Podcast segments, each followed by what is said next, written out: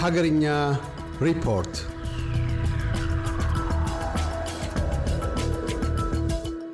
ሰላም ጤና ይስጥልን ውድ የኤስቤስ ሬዲዮ ፕሮግራም ተከታታዮች እንደምንሰነበታችሁ። ዛሬ በሳምንታዊ ዝግጅታችን ሰሞኑን የተመረቀውንና የብዙዎቹን ትኩረት የሳበውን የሥነ ጥበብና የሳይንስ ሚዚየምን የተመለከተ አጠር ያለ ዝግጅት ይዘን ቀርበናል። አብራችሁን ቆዩ። ሰሞኑን በኢፌድሪ ጠቅላይ ሚኒስትር ዶክተር አብይ አህመድና በኢትዮ ቴሌኮም ዋና ሥራ አስፈጻሚ ወይዘሪት ፍሬሕይወት ታምሩ በጋራ የተመረቀውና ለ21 ቀናት የሚቆይ የሳይንስ ኤግዚቢሽንን እያስተናገደ የሚገኘው የሥነ ጥበብና የሳይንስ ሚዚየም ብዙዎችን ጉድ እያስባለ ነው። ሚዚየሙ በሰባት ሄክታር መሬት ላይ ያረፈ ሲሆን በኪነ ሕንፃ ንድፍ ውስጥ ያካተተው ክብ ቅርጽም በማያቋርጥ እድገት ውስጥ ያለን እድገትና የሰው ልጆችን ጥበብ የሚያመለክት ነው ተብሎለታል። በተጓዳኝም ኢትዮጵያ በአስገራሚ ፍጥነት በማደግ ላይ ካለው ቴክኖሎጂ ጋር ለመጣመር ያላትን ቁርጠኝነት የሚያሳይ ስለመሆንም ይናገራል ብለዋል ባለሙያዎቹ። ከዚህ ባሻገር የሥነ ጥበብና የሳይንስ ሚዚየምን አስደናቂ የሚያደርጉት ብዙ ጉዳዮች እንዳሉ ታምኗል።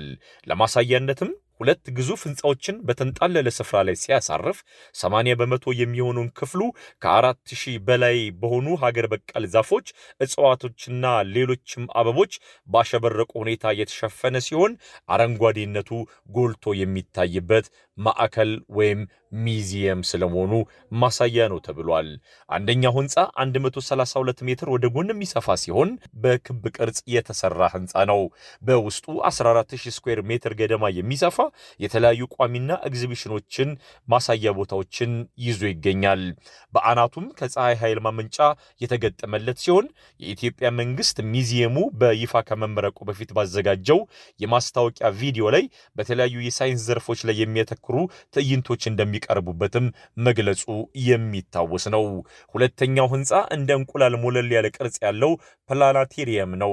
ለተለያዩ ኪነጥበባዊ ስራዎች ማቀረቢያነት የተዘጋጀና ኪነጥበብን ከሳይንስ ጋር አሰናስሎ ወይም አቀናጅቶ እንዲቀርብበት የታቀደ ስለመሆኑ ተነግሮለታል። በአጠቃላይ ሁለተኛው ህንፃ ትምህርታዊና አዝናኝ የስነ ፈለክ ትዕይንቶችን ለማቅረብ የተሰራ ስለመሆኑ ነው የተመሰከረለት። ሚዚየሙ በጥንቃቄ የተዘጋጁ የመኪና ማቆሚያዎችን በተጨማሪም በዙሪያው ካሉ የከተማችን ፓርኮች ጋር የሚያገናኝ ውብ የእግረኛ መንገዶችም ጭምር ያሉት ነው።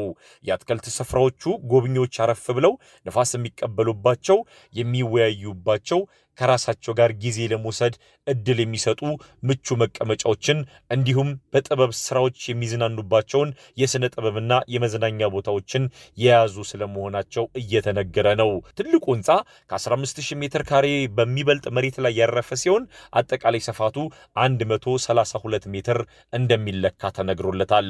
ከተፈጥሮ ስርዓት ጋር ተስማሚ በሆነ መንገድ ኃይል ከሚያመነጨው የውሃ ግድቦቻችን እንዲሁም በጣሪያው ላይ ከተገጠመው የፀሐይ ብርሃን ሰብሳቢ መሳሪያዎች የሚያስፈልገው የኤሌክትሪክ አቅርቦትን የሚያገኘው ይህ ሚዚየም ተፈጥሯዊ የኃይል ማስተላለፊያዎችና ኃይል ቆጣቢ የተፈጥሮ ብርሃንን ይጠቀማል ተብሎለታል።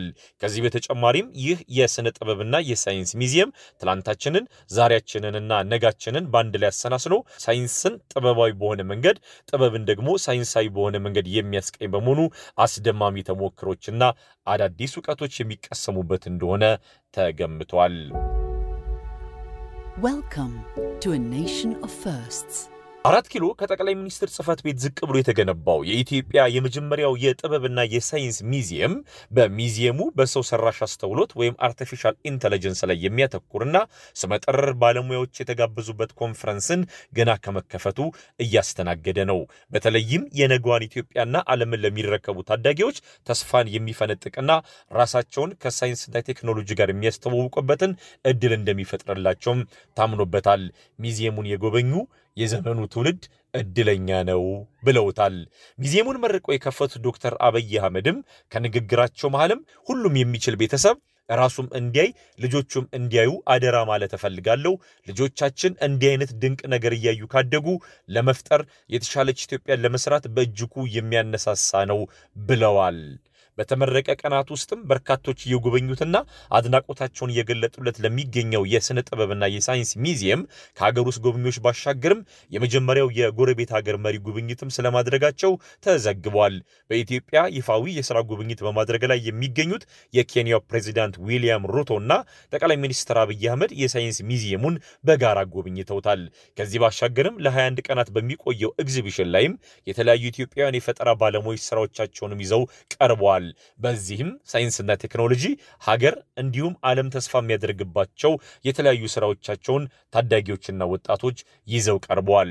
በዚህም ኤግዚቢሽኑን የታደሙ እንግዶችም ለወጣትና ታዳጊ የቴክኖሎጂ ፈጣሪዎች ያላቸውን አድናቆትና ክብር እየገለጡ ይገኛሉ።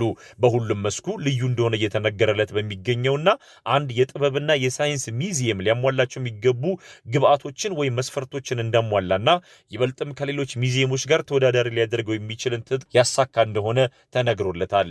ሚዚየሙ በጥበብና የሳይንስ ቴክኖሎጂ ምርምሮች ከሚሰጣቸው ጥቅሞች ባሻገርም ኢትዮጵያን የማስተዋወቅና ገቢ ማመንጨት እድሎችንም እንደሚፈጠር ታምኖበታል። The Museum of Art and Science.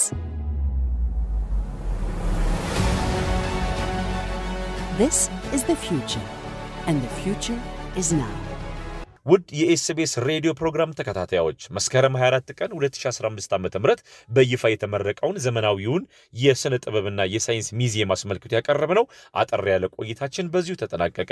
በሀገር አውስትራሊያና በመላው ዓለም የምትገኙ የኤስቢኤስ ሬዲዮ ተከታታዮች ወደ ሀገር ቤት በሚኖራችሁ ጉዞና ቆይታ ውስጥ የጉብኝታችሁ አንድ አካል እንድታደርጉት በመጋበዝ በዚሁ ተሰናበትን። በፍቃዱ አባይ ለኤስቢኤስ ሬዲዮ ከአዲስ አበባ እያደመጡ የነበረው የኤስቢኤስ አማርኛ ፕሮግራምን ነበር። የፕሮግራሙን ቀጥታ ስርጭት ሰኞና አርብ ምሽቶች ያድምጡ። እንዲሁም ድረገጻችንን በመጎብኘት on demand እና በ SBS mobile app ማድመጥ ይችላሉ። ድረገጻችንን SBS dot com dot au Amharic ን ይጎብኙ።